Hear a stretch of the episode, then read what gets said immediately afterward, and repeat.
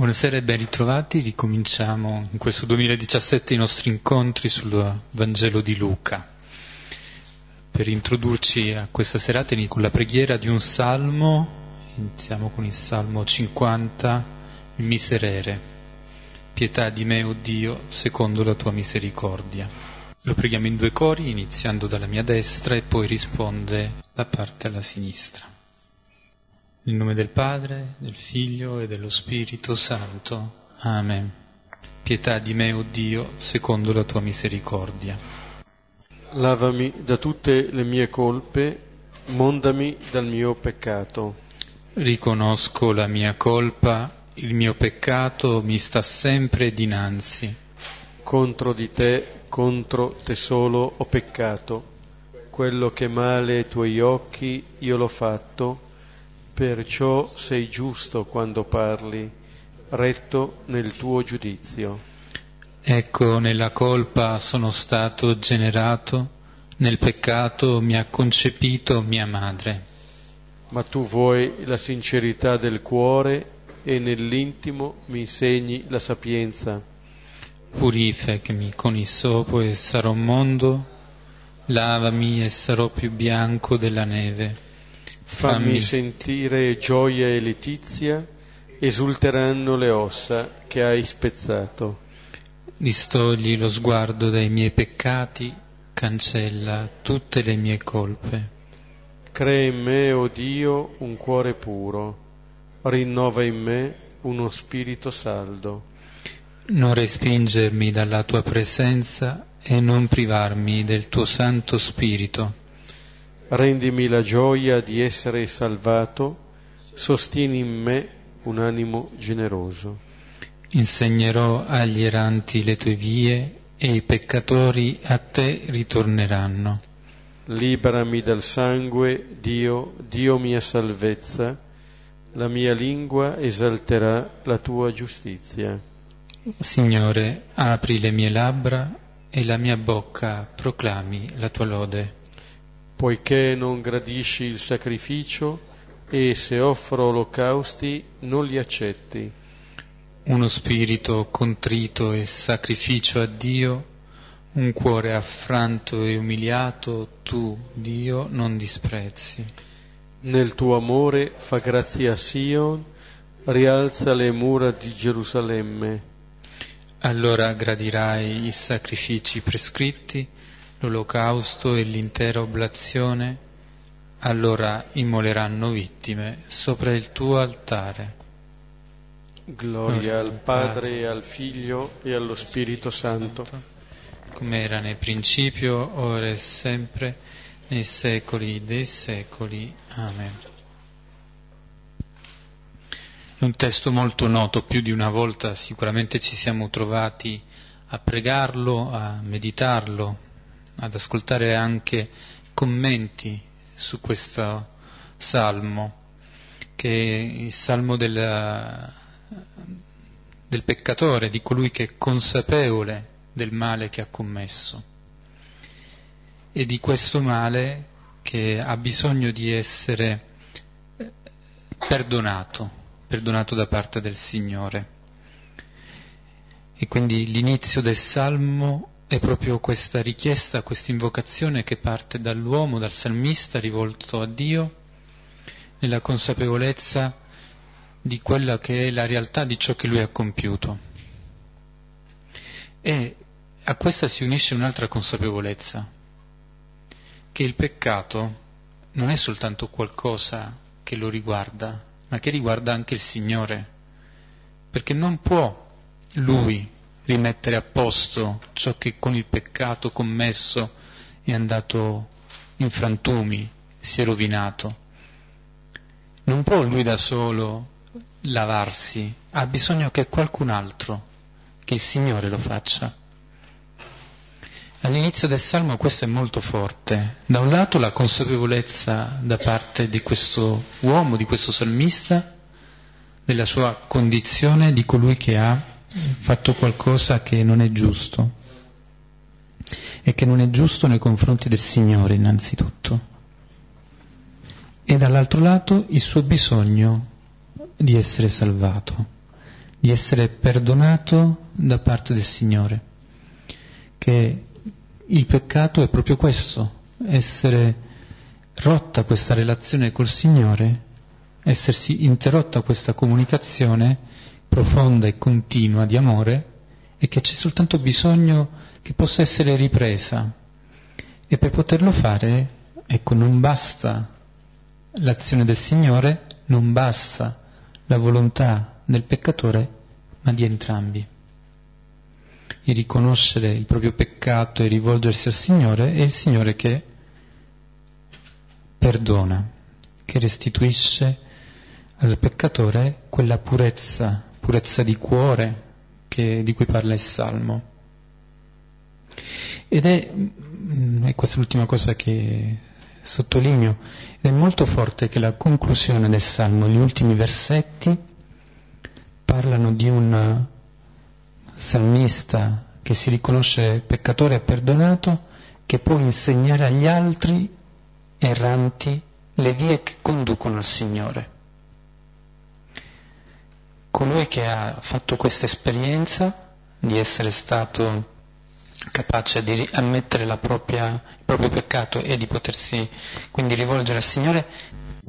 Ecco, sulla scia di questo salmo possiamo prendere il brano di questa sera, Luca 7, 36, 50, è l'ultimo brano del capitolo eh, settimo di, di, Luca, un capitolo eh, che aveva avuto all'inizio eh, due gesti di Gesù, la guarigione del, del, servo del centurione, la risurrezione del figlio della vedova di Nain e poi il brano della volta scorsa che a partire dalla, dalla domanda del Battista riguardante eh, Gesù, la sua messianicità, ecco, poi arrivava al giudizio della generazione eh, da parte di Gesù, quella famosa parabola eh, che, del suono del flauto e del canto del lamento. E l'incapacità di questa generazione, ovviamente non solo quella contemporanea a Gesù, ma la generazione del lettore, a entrare pienamente, a lasciarsi coinvolgere da questo annuncio, dove eh, venivano evidenziati i vari motivi, il rifiuto di Giovanni del suo battesimo, il rifiuto di Gesù e del suo annuncio. Di fronte a due gesti importanti che Gesù aveva compiuto, quella che eh, l'Evangelista poi mette in evidenza sono alcune resistenze, da parte della generazione, ma anche da parte di Giovanni che aveva chiesto se era Gesù colui che era da attendere o meno. Il brano di questa sera ci pone eh, di fronte a un modo di accogliere Gesù diverso, quello di Simone, del fariseo e quello della donna che si recherà in casa di Simone. E allora ascoltiamo il brano Luca 7, 36-50. Ora domandava a lui uno dei farisei che mangiasse con lui.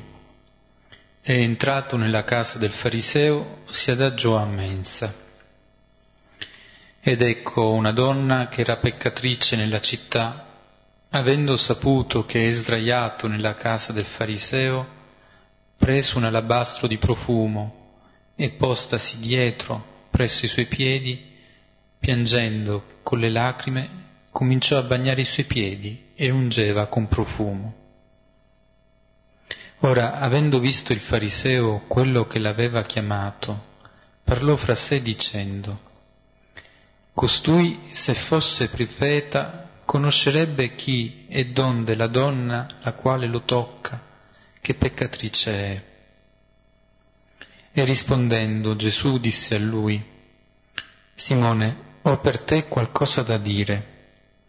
Egli allora, Maestro, parla, dichiara. Due debitori aveva un creditore. L'uno doveva 500 denari, l'altro invece 50. Non avendo essi da rendere, graziò ambedue. Chi dunque di loro lo amerà di più? Rispondendo Simone disse, suppongo colui che graziò di più. Ora egli disse a lui, rettamente giudicasti. E voltosi verso la donna, dichiarò a Simone, vedi questa donna? Entrai nella tua casa, acqua a me sui piedi non versasti. Costei invece con lacrime bagnò i miei piedi e con i suoi capelli asciugò bacio a me non desti, costei invece, da che entrai, non smise di baciare i miei piedi. Con olio il mio capo non ungesti, costei invece con profumo unse i miei piedi. In grazia di ciò dico a te, sono stati rimessi i suoi molti peccati, perché amò molto. A chi poco è rimesso, poco ama. Ora disse a lei, ti sono rimessi i peccati. E cominciarono a commentare a dire tra te, chi è costui che ha peccati rimette?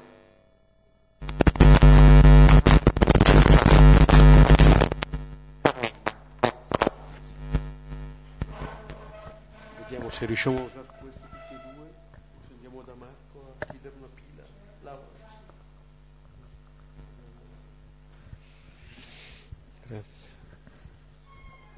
Ecco, in generale eh, di questo brano, a mo' di introduzione possiamo dire due cose, che in questa casa vengono radunate due persone, oltre agli altri commensali, due persone che sembrano stare all'opposto, il fariseo e questa donna, e questa peccatrice, che sembrano non avere niente in comune tanto puro pensa di essere uno, quanto impura sa di essere e tutti sanno che è l'altra. Un brano che comincia appunto con questa eh, scena di mensa e attorno alla mensa si svolgerà tutta questa scena ed è un brano che ci porta un po' al, al centro di quello che è il messaggio del Vangelo dei paralleli di questo brano sono eh, i brani che noi definiamo l'unzione di Betania, presenti sia in Marco, sia in Matteo, anche in Giovanni. L'unzione là è descritta all'inizio della passione di Gesù.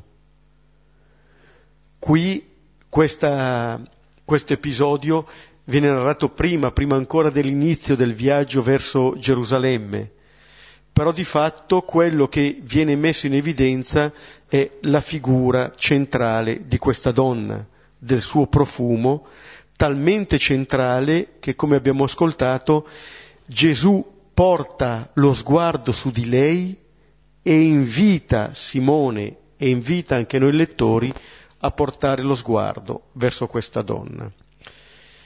E allora adesso, una volta ricaricati, continueremo nella lettura.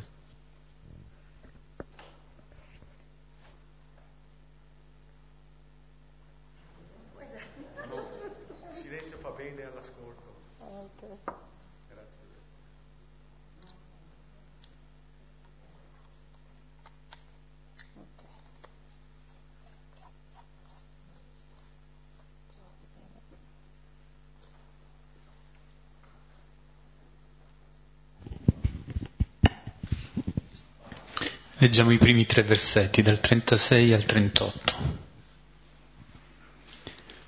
Ora domandava a lui uno dei farisei che mangiasse con lui. E entrato nella casa del fariseo si adagiò a mensa. Ed ecco una donna che era peccatrice nella città, avendo saputo che sdraiato nella casa del fariseo, prese un alabastro di profumo e postasi dietro presso i suoi piedi, piangendo con le lacrime, com- cominciò a bagnare i suoi piedi e ungeva con profumo. Tutto comincia con eh, questo invito a mensa da parte di uno dei farisei. Se ricordate il brano precedente eh, terminava con quelle parole di Gesù, è venuto il figlio che mangia e beve e voi dite ecco un mangione un beone, amico dei pubblicani e dei peccatori. Allora Gesù è un mangione un beone, amico dei pubblicani, dei peccatori, dei farisei. Cioè Gesù accoglie l'invito a mensa di questo fariseo. Non si siede solamente coi pubblicani, si siede anche coi farisei, gli uni e gli altri accomunati eh, dall'essere peccatori, di cui Gesù è amico. L'amicizia di Gesù non ha delle riserve, non viene proposta ad alcuni sì, ad altri no ai pubblicani sì, ma ai farisei no, o viceversa. Gesù accoglie questa, questo invito a mensa, entra nella casa del fariseo, non sta fuori. Questa prassi di Gesù è veramente una prassi che crea comunione. Non viene escluso nessuno all'interno di questo invito, all'interno di questa cena che viene preparata per Gesù in questa casa del fariseo, avviene qualche cosa di inaspettato, che l'Evangelista ci sottolinea con questo ed ecco. Cioè l'attenzione dell'Evangelista si porta su quello che avviene. Una donna c'è qualcuno che entra in questa casa ed è questa donna e dice l'Evangelista che era peccatrice nella città. Ora, se c'è un dato su cui convergono tutti è che questa donna è una peccatrice. Lo dice adesso l'Evangelista, lo dirà Simone, lo dirà indirettamente anche Gesù. Tutto sta a vedere se questa donna coincide, può essere identificata col suo essere peccatrice o no. Ma che sia una realtà di fatto, su questo ce lo dicono tutte le fonti presenti in questo brano. Ed è una peccatrice nella città. È un modo con cui l'Evangelista ci dice che questa donna è una prostituta, conosciuta così nella città. Ora questa donna ha saputo che Gesù è a mensa nella casa del fariseo. Chissà, magari ha saputo anche che era presente di qua o di là, sta di fatto che lei sceglie questo momento. E allora prende un alabastro di profumo. Questo è uno dei, dei termini che vengono eh, segnalati anche negli altri brani di cui vi, vi dicevo prima, delle, delle unzioni di Betania. Questo alabastro e questo profumo. Allora, da un lato sono gli attrezzi del mestiere, però questo profumo qui, in questa circostanza, dirà di altro. Dirà che quella donna non è solamente il peccato che commette, perché questo profumo rivelerà la vera identità della donna, quella che Gesù saprà cogliere in lei. Il profumo che eh, dice della essenza stessa di Dio Il profumo di per sé parla di qualcosa che si trasmette, che si dona, che non sceglie su chi posarsi. Quando uno si mette il profumo non è che decide, ah, deve raggiungere queste persone qui, queste no. Tanto che nell'unzione di Betania raccontata da Giovanni, Giovanni dice la casa si riempì del profumo dell'unguento. cioè chiunque sia presente viene raggiunto da questo profumo. Allora questo profumo è un po' eh, rivela anche la capacità, la possibilità di gratuità che c'è anche in questa donna. E una donna che si pone presso i suoi piedi, presso i piedi di Gesù. E viene descritto quello che fa. Piange con le lacrime bagna i suoi piedi e unge con profumo. Questa donna che si mette lì ai piedi di Gesù. In tutto il brano questa donna non dirà una sola parola. E anche negli altri brani dell'unzione di Betania questa donna non parla. Per lei parlano i gesti. Sant'Ignazio negli esercizi spirituali dice che l'amore si mostra più con le opere che con le parole. E questi gesti che questa donna compie e che saranno ripresi poi da Gesù nel colloquio con Simone, sono gesti segnati da questo pianto e da queste lacrime.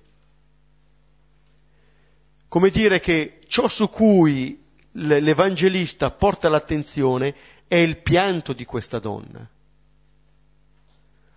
Come ogni pianto possono essere tanti motivi, dal pentimento alla gratitudine, all'amore, alla lode. Spesso il pianto è quella forma di comunicazione che sopperisce alla povertà del nostro linguaggio. Ci sono delle cose che non riusciamo a esprimere con le parole e che spesso dei gesti, e il pianto forse è uno di questi, alla massima potenza, riescono ad esprimere. Ecco, il gesto di questa donna, quindi il profumo da un lato, le lacrime dall'altro, stanno portando in evidenza la verità di lei e i suoi desideri il motivo per cui lei è lì. Sa che quelle lacrime possono bagnare i piedi di Gesù. È una sorta di lavanda dei piedi in anticipo, non fatta da Gesù, ma accolta da Gesù. Così come in Giovanni la lavanda dei piedi che gli farà Maria di Betania anticiperà quella che Gesù farà ai suoi discepoli. Gesù si mostra capace innanzitutto di accogliere questo amore, ma è capace di accogliere questo amore perché questa donna sa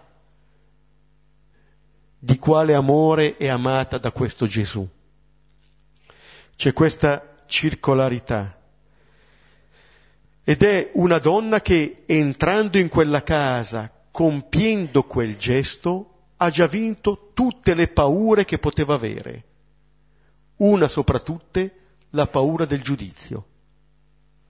Giudicata già da tutti, conosciuta già da tutti, non ha nessuna paura di entrare nella casa del fariseo. Entra anche lei in comunione con quelli che sono lì.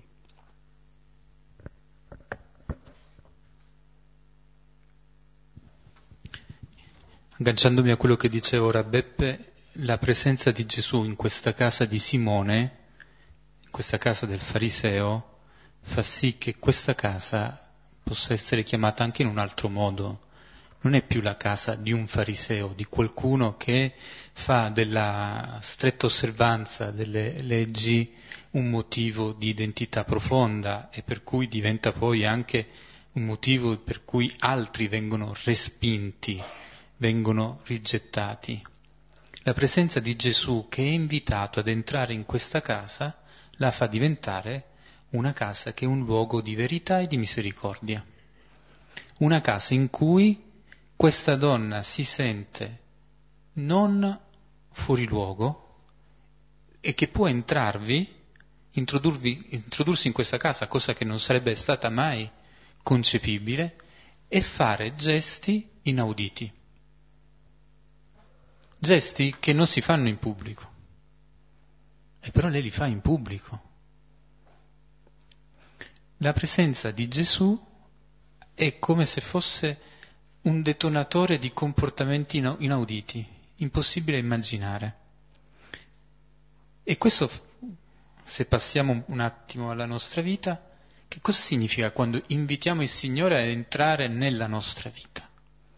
Che cosa cambia in noi e che cosa cambia in quelle che sono le persone che sono ospiti della nostra vita, che fanno parte della nostra vita, in termini di verità e in termini di misericordia.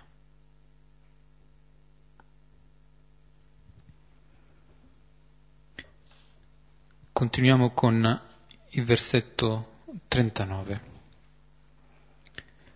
Ora, avendo visto il fariseo, quello che l'aveva chiamato, parlò fra sé dicendo,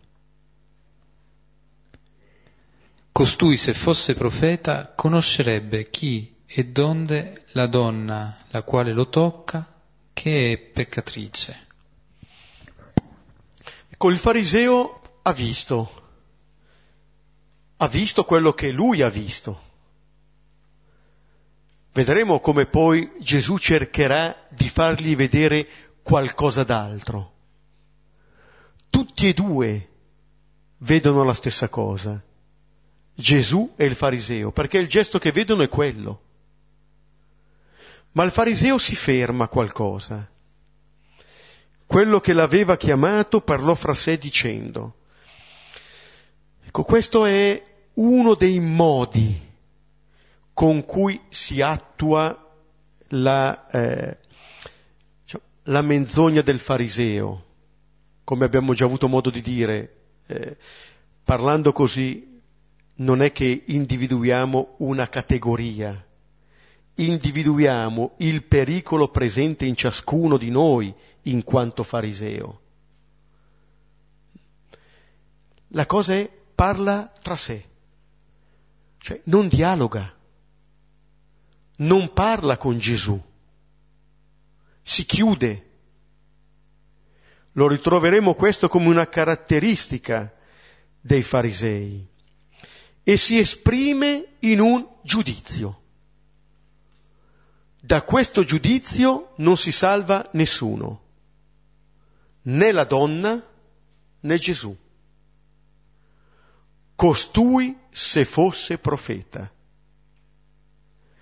È quasi già un ripensamento sull'invito. Ma chi ho invitato? Chi ho invitato?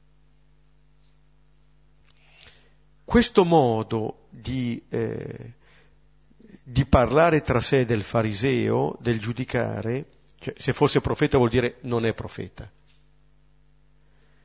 Dice eh, il centro un po' della fede, cioè quale immagine di Dio questa persona si porta dentro. Se Gesù fosse un profeta, non si farebbe toccare da questa donna come diceva Giuseppe, c'è sconve- già c'è qualcosa di sconveniente di per sé in quello che sta accadendo in questa casa. A maggior ragione se questo fosse un profeta. Cioè, lui dice, vanno prese le distanze da queste persone. Nulla in comune con queste persone. Ora, per Dio le distanze vanno prese dal peccato, non dal peccatore. È come se eh, il fariseo in questo pensiero non riconoscesse un Dio che è padre di tutti i suoi figli, di quelli buoni o apparentemente buoni e di quelli cattivi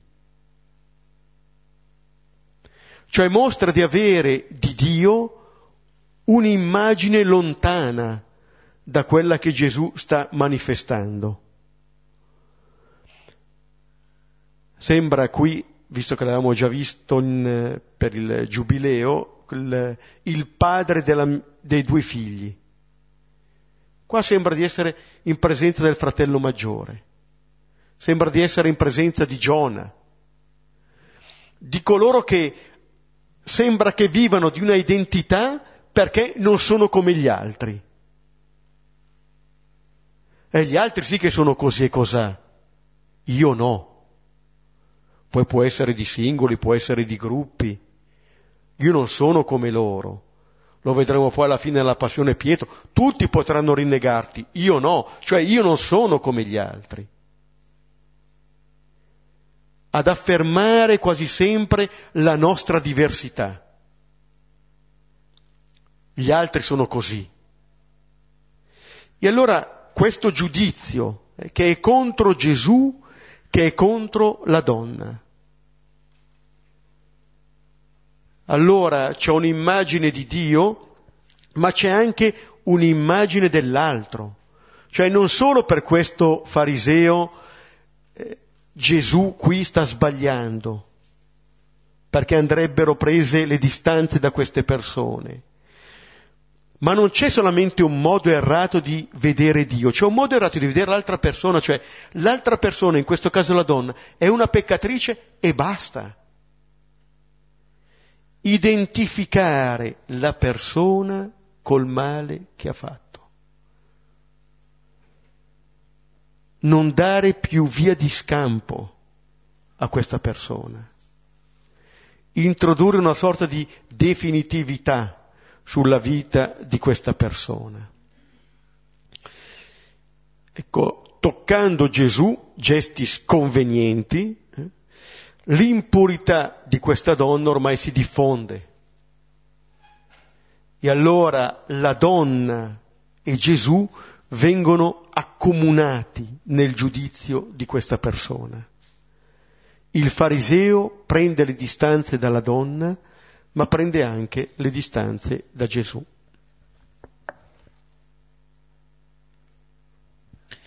In fondo il fariseo da cui Gesù accetta di andare è uh, esempio di tutti gli uomini che hanno bisogno di essere aiutati dal Signore a procedere in un cammino per entrare sempre di più nella conoscenza di chi è Gesù. E eh, colpisce in questo senso che l'Evangelista dice all'inizio del versetto 39 che il fariseo vede quello che succede. Vede. Però tutto il periodo dei brani che abbiamo letto e commentato in precedenza, abbiamo spesso, spessissimo, sentito parlare del verbo vedere unito all'udire, all'ascoltare. Gesù ai discepoli di Giovanni dice che cosa avete visto e cosa avete udito. L'essere discepolo significa mettersi non soltanto nella posizione di chi vede, e chi vede è una posizione giudicante, ma anche dell'ascolto, dell'accogliere le parole che arrivano dal Signore, delle parole che arrivano dall'altro.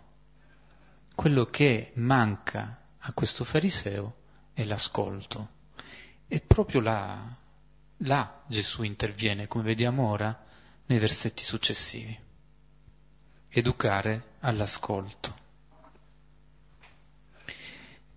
E rispondendo Gesù disse a lui, Simone, ho per te qualcosa da dire. Egli allora, Maestro, parla, dichiara. Due debitori aveva un creditore. L'uno doveva 500 denari, l'altro invece 50. Non avendo essi da rendere, graziò ambedue. Chi dunque di loro lo amerà di più? Rispondendo Simone disse, suppongo colui che graziò di più. Ora egli disse a lui, rettamente giudicasti. Il fariseo parlando tra sé ha appena detto costui non è un profeta, se fosse profeta, ecco, a smentire questa parola del fariseo c'è la risposta di Gesù, che conosce, pur non avendo ascoltato, quello che si muove nel cuore di questo fariseo. Risponde al pensiero segreto che il fariseo ha. E dice Simone, prima volta nel Vangelo di Luca che Gesù chiama qualcuno per nome. Chiamandolo per nome mostra Gesù verso questa persona l'affetto, l'amicizia, la conoscenza. Cioè Gesù non vuole lasciare questa persona prigioniero dei propri pensieri, del proprio giudizio. Eh? Ho qualcosa da dire per te. E allora Simone si fa discepolo e dice, Maestro, parla, mostrando eh, una disponibilità all'ascolto, come veniva adesso richiamato. E Gesù eh, racconta questa parabola perché vuole aprire a questo fariseo, a Simone, una nuova prospettiva. Di fatto qui eh, Gesù sta dicendo a Simone che sta giudicando una persona perché è una prostituta, perché è impura, in realtà questo Simone sta portando dentro di sé un'immagine di Dio che è come questa donna. Cioè Simone pensa di regolare il proprio comportamento con il Signore come si regola il rapporto con una prostituta. Il Signore deve essere la risposta ai miei meriti come faceva il fratello maggiore della parabola. Io ti servo da tanti anni e tu non mi hai dato mai un capretto. Mostrando così la logica di essere schiavi, di non uscire mai da questa logica, di non essere ancora entrati nella logica dell'amore su cui Gesù richiama con questa parabola e dice due debitori. Ecco, la realtà è questa. Tutti siamo debitori, come i due figli. Si è perso l'uno, come la pecora che si è persa da sola, si è perso l'altro, come la moneta caduta in casa. Si può essere lontani, si può essere in casa, si è tutti perduti e tutti ritrovati. Due debitori.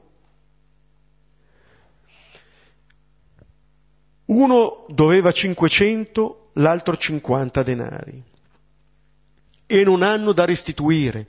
Sono due debitori accomunati tutti e due dall'essere debitori e dal non avere da restituire ma nessuno dei due ha l'iniziativa di recarsi dal creditore. È lui che prende l'iniziativa. Graziò ambedue. A tutti e due viene riservata questa grazia.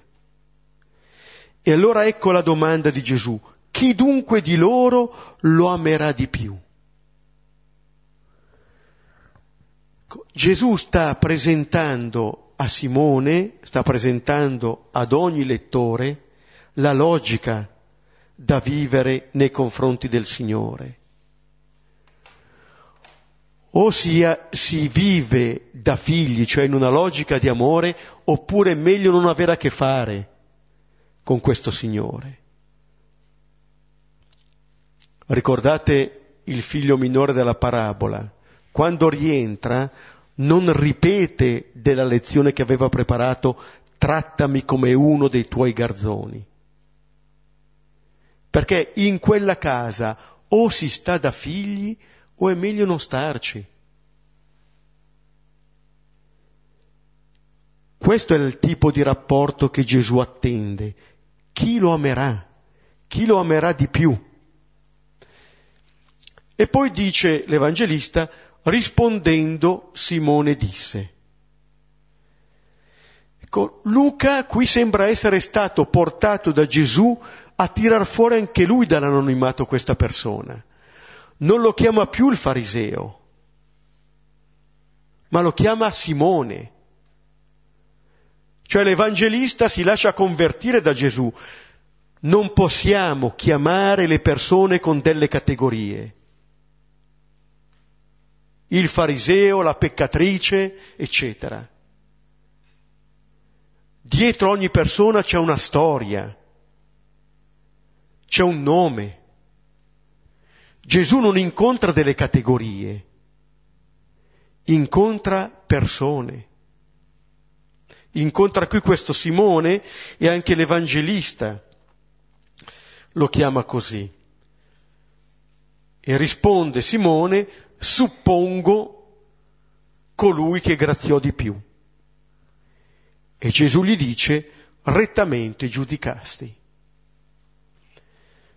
Gesù trova in questo Simone una cosa buona, che posto di fronte ad una parabola, posto di fronte ad una domanda, risponde esattamente. Gesù glielo riconosce, sei in grado di giudicare. Hai giudicato in maniera retta, in maniera giusta. Questo è il primo passo che Simone compie.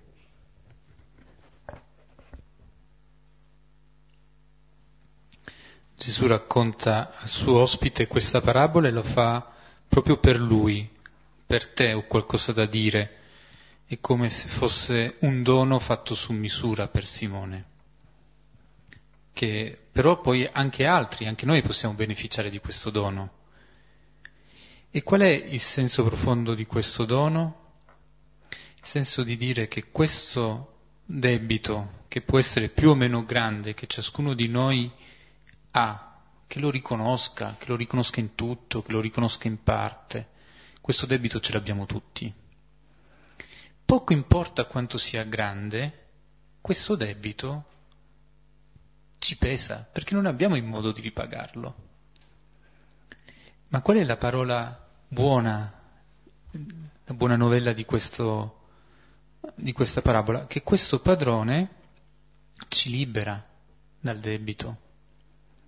E liberarci dal debito non è un caso che sia messo in parallelo con l'amore, perché se non abbiamo più da dover sottostare a questo debito, se non siamo più servi di questo debito, possiamo utilizzare ciò che c'è di meglio in noi, le nostre risorse più belle, per amare e non per difenderci, per proteggerci, per ripararci, per giustificarci, per cercare di mettere a posto la nostra immagine da solo.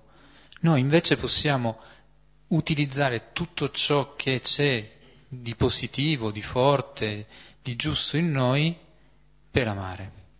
E allora che questo debito sia di 50, di 500, di 5000, poco cambia, perché nel momento in cui c'è tolto è l'amore che scoppia in noi.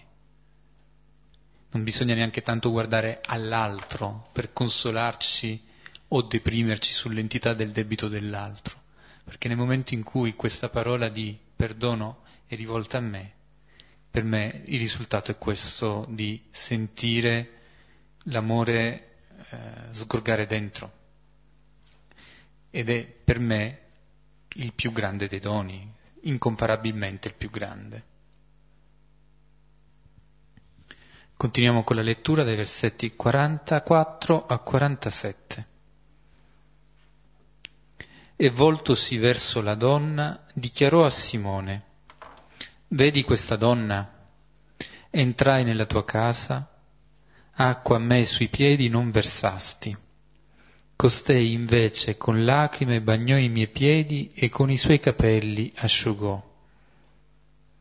Bacio a me non desti. Costei invece, da che entrai, non smise di baciare i miei piedi. Con olio il mio capo non ungesti Costei invece con profumo unse i miei piedi. In grazia di ciò dico a te, sono stati rimessi i suoi molti peccati, perché amò molto. A chi poco è rimesso, poco ama. Ecco, Gesù continua eh, questo dialogo con, eh, con Simone, Simone che viene educato anche dalla parabola. Quando Gesù dice due debitori, perché forse Simone eh, si riconosce quasi in credito, pensa che sia il Signore a dovergli qualcosa. Invece già la prima la parabola gli ha fatto fare un passo. E Gesù si volge verso la donna. Ecco, fino alla fine di questo brano non si parlerà più dello sguardo di Gesù. Vuol dire che, in un certo senso, lo sguardo di Gesù continuerà a rimanere fissato verso questa donna. Guarda la donna e parla a Simone. È un modo per invitare Simone a portare lo sguardo dove Gesù guarda, non solo, a guardare come Gesù guarda.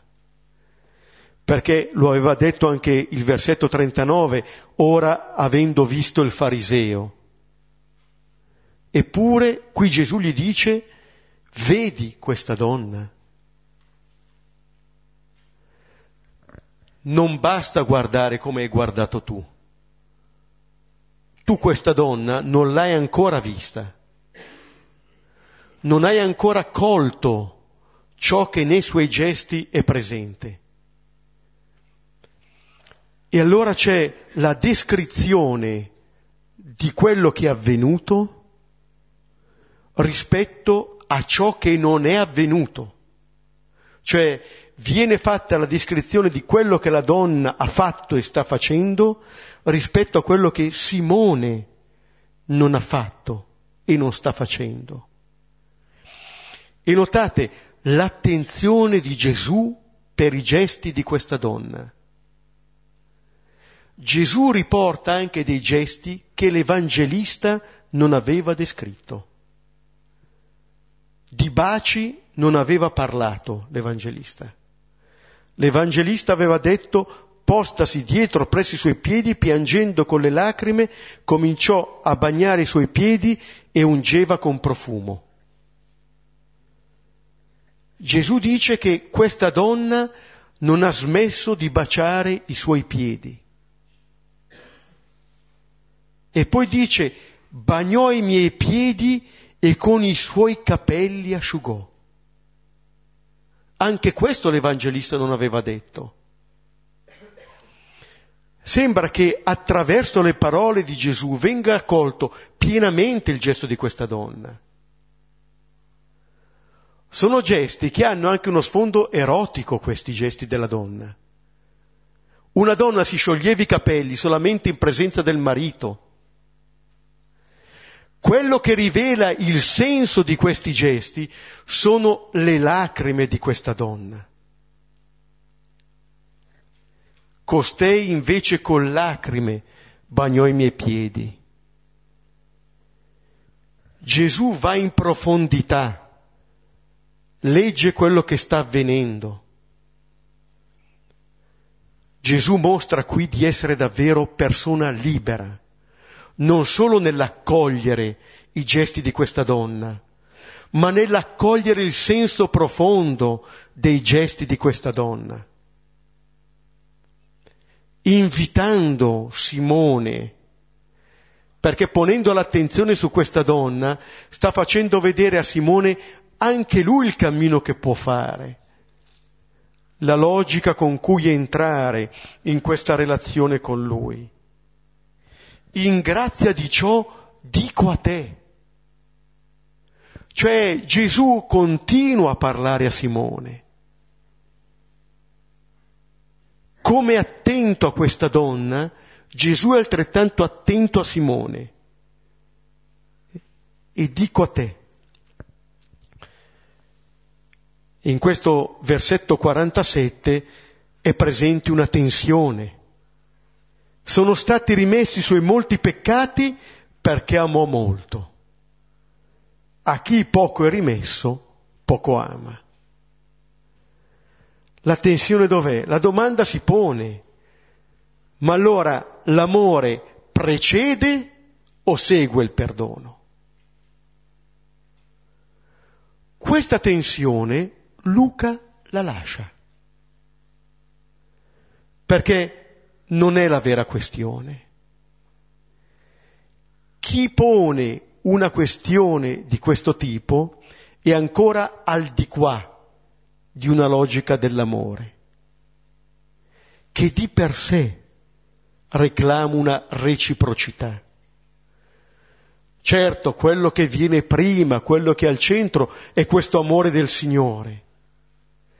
Ma Gesù dà, Luca offre una grande parte anche alla responsabilità umana. Non perché l'amore di Dio sia condizionato, ma perché l'amore vero vive di questa circolarità. In un certo senso, un amore che calcola non è più amore. Se sto a vedere cosa viene prima e cosa viene dopo, vuol dire che c'è già un'altra logica dentro. Vuol dire che non rispondo ancora alla domanda chi lo amerà. Sarò ancora immerso nella logica del calcolo. Quello che Gesù invita a fare, lasciando viva questa tensione, è invece di entrare così in questa logica. Non per nulla nel brano dell'unzione di Betagna, che è un po' un parallelo di questo brano, Gesù dirà che in ogni luogo dove sarà annunciato il Vangelo sarà ricordato anche in ricordo di lei quello che ha fatto. Cioè il Vangelo non è solamente il ricordo di quello che ha fatto Gesù, ma il Vangelo è il ricordo di ogni gesto di amore gratuito che viene compiuto, chiunque lo compia. Non è che Gesù ha l'esclusiva o vuole avere l'esclusiva. Addirittura qui dice a Simone e dice ad ogni lettore, vedi questa donna, cioè non distogliere più lo sguardo da questa donna, perché guardando lei capirai anche chi sei tu chi sei chiamato ad essere. Certo, le sono stati rimessi i suoi molti peccati. Gesù qui dice quello che il fariseo ha pensato e quello che l'Evangelista ha detto, che questa donna è una peccatrice. Vero. Ma Gesù in questo modo dice anche che questa donna non è solamente il peccato che ha commesso, allora dicendo vedi questa donna è come se gli dicesse guarda che tu hai visto solamente una parte di questa donna.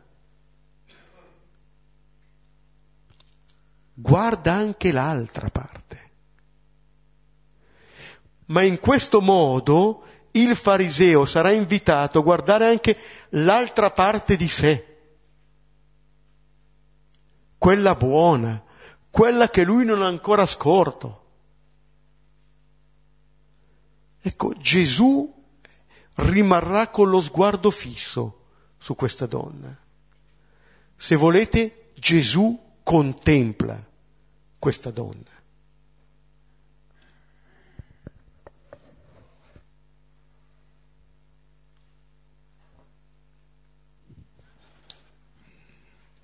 Qualche modo si può forse dire che questa donna è capace di amare molto proprio perché è ben consapevole della sua realtà.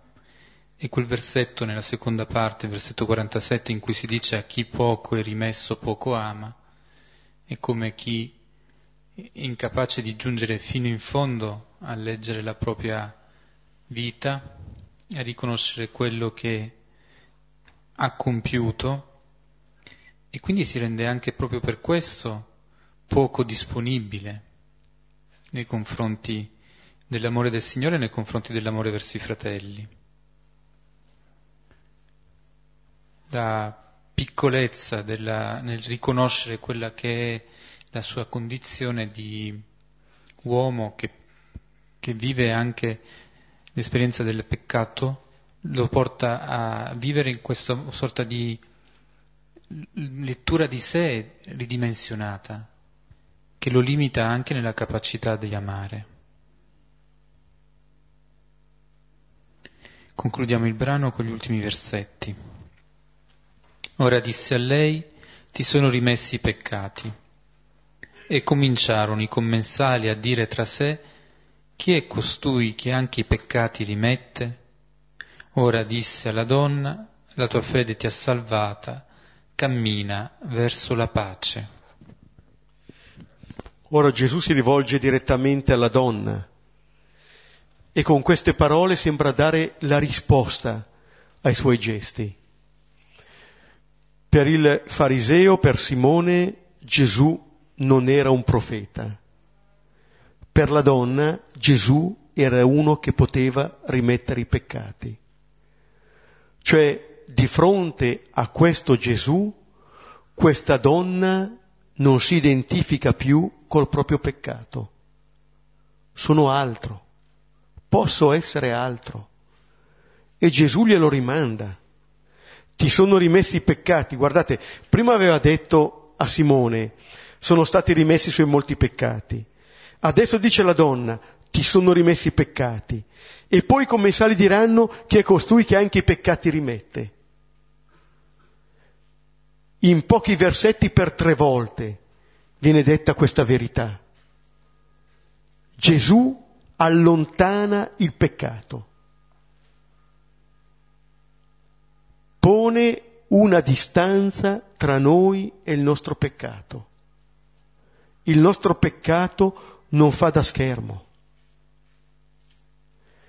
E di fronte a queste parole di Gesù alla donna, ecco la reazione dei commensali.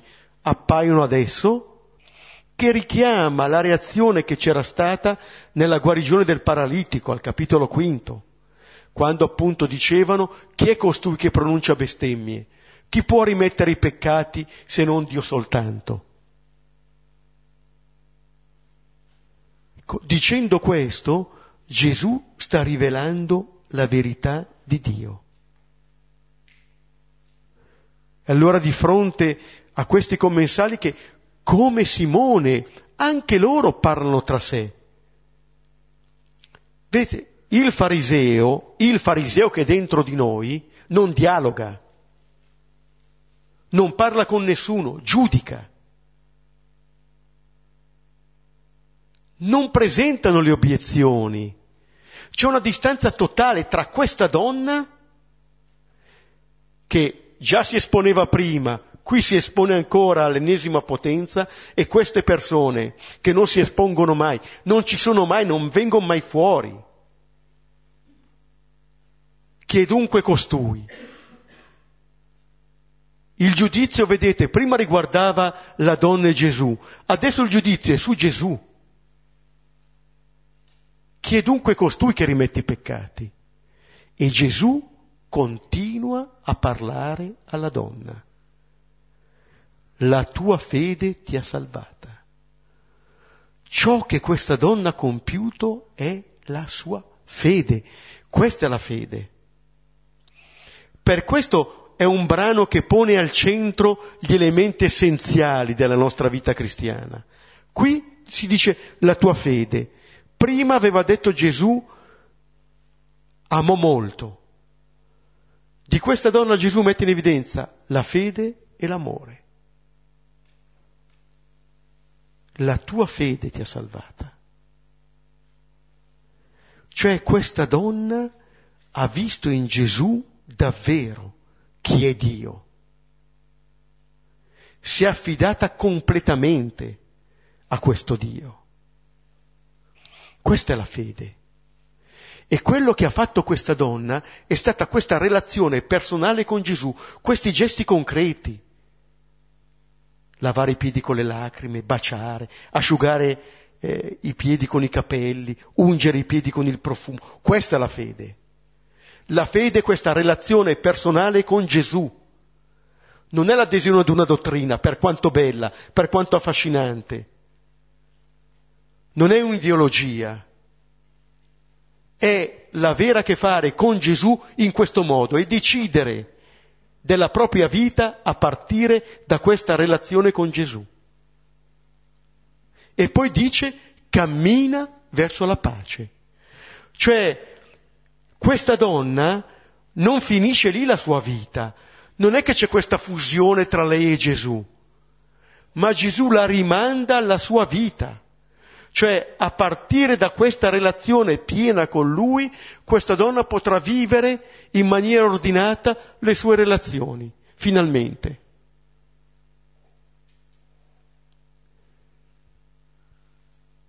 Questa relazione, questa fede non ci portano in un'altra vita, ci fanno vivere con pienezza la nostra vita di tutti i giorni, il nostro cammino.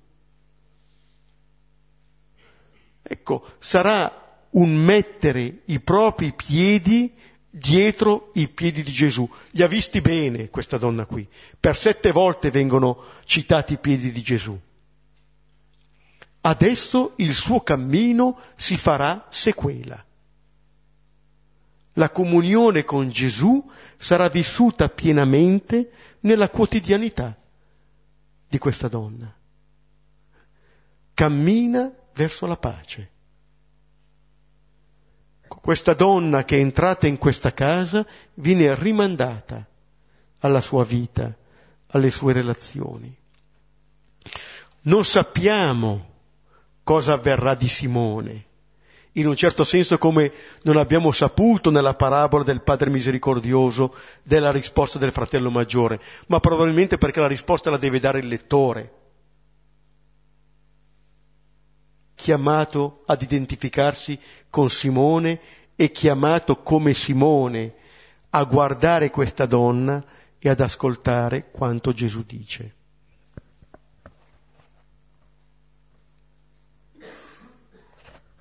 Ci fermiamo qui, rivediamo il brano, condividiamo.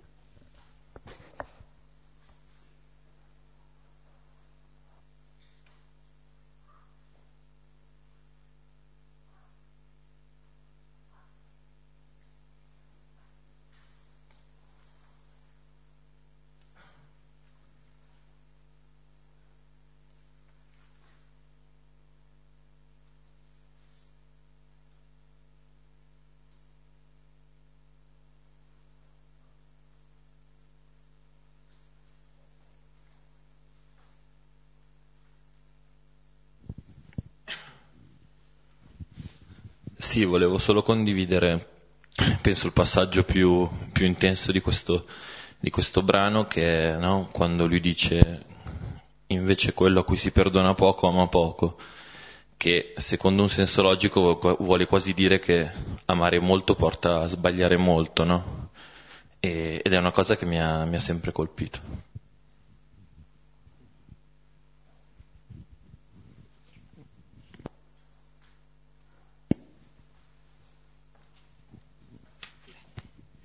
Eh, anch'io era su questo, eh, cioè, però la mia è una domanda, non è una...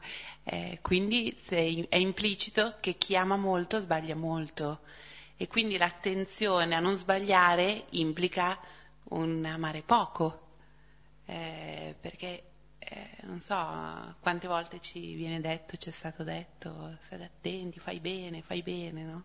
Invece uno forse non deve fare bene perché se uno sta attento a fare bene, a non peccare, a non sbagliare, forse ama poco, si ferma, guarda e poi non decide, non fa, non so.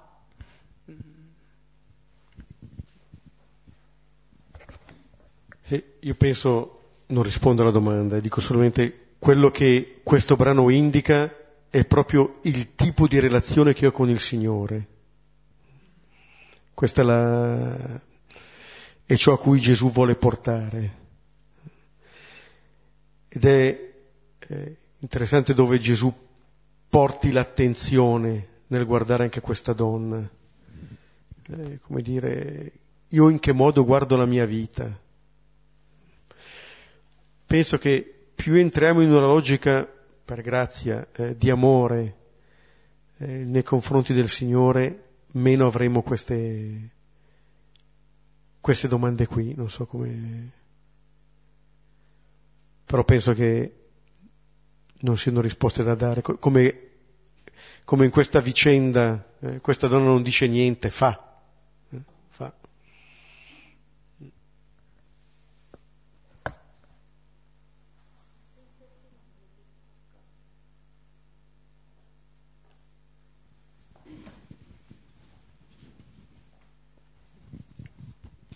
A me ciò che colpisce di, eh, di questa donna è, volessi, è, è la fede innanzitutto. Parliamoci chiaro, nell'ambiente in cui era poteva fare diecimila volte la pentita, ma tutti avrebbero detto, ma figurati, una prostituta. Ciò che colpisce di questa donna invece è entrare in questa, in questa casa con la certezza che solo lui poteva accreditarla, solo lui poteva salvarla. Ed è che, ciò che colpisce di, di questa donna, almeno a me, è proprio questa profonda fede di voler cambiare vita e sa che la può cambiare solo attraverso eh, Cristo, attraverso Gesù a cui lei crede perché questa donna non aveva, cioè una volta una cosa è che il prete della chiesa dice va bene, non giudicate, ma poi esce fuori, sì, figurati, ma una cosa un profeta, uno che aveva fatto i miracoli e che lei credeva come quello che era, senz'altro questa donna crede in Gesù come il figlio di Dio. E ciò che colpisce di questa donna è proprio il volersi, la certezza che lei può cambiare vita e può salvarsi attraverso la fede. E infatti si rivolge a chi la può salvare a chi può accreditarla anche davanti agli altri. Io lo vedo così, poi magari mi sbaglio. Però mi colpisce questa cosa, questa donna vuole salvarsi a qualunque costo, vuole salvare a qualunque costo la sua vita, per sua vita, la sua vita intendo l'anima, cioè vuole la sua salvezza. E se ne frega che è una prostituta, dichiarata da tutti prostituta, sa che presentandosi davanti a lui e chiedendo perdono a lui verrà accreditata non solo perché ama Gesù, ma anche davanti a tutti e riprende la sua vita. Io lo vedo così, poi vedo sempre così quando leggo questo brano, questa donna. C'è la certezza che la fede la salva e se ne frega di tutto e di tutti. È una peccatrice, entra lì e chiede a lui di salvarla e viene salvata. Infatti una cosa che è Gesù che gli dice ti siano perdonati i suoi peccati e tutti gli altri stanno zitti perché Gesù fa i miracoli. Gesù non è il normale prete, parliamoci chiaro. Eh, infatti io, io questo, il brano e i gesti di questa donna li vedo così, come l'attaccarsi con amore e la certezza che la fede la salva e niente di più.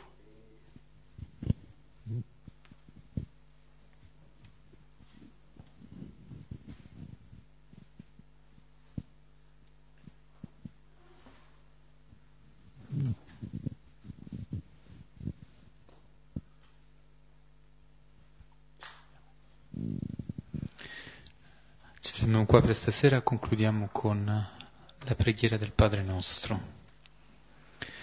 Padre nostro, che sei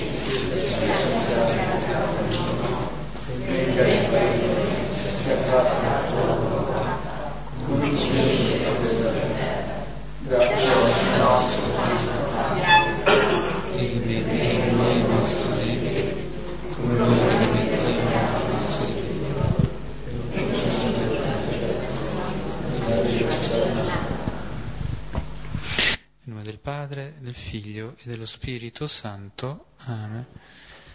E buona serata a tutti. Sì, sì, a martedì prossimo.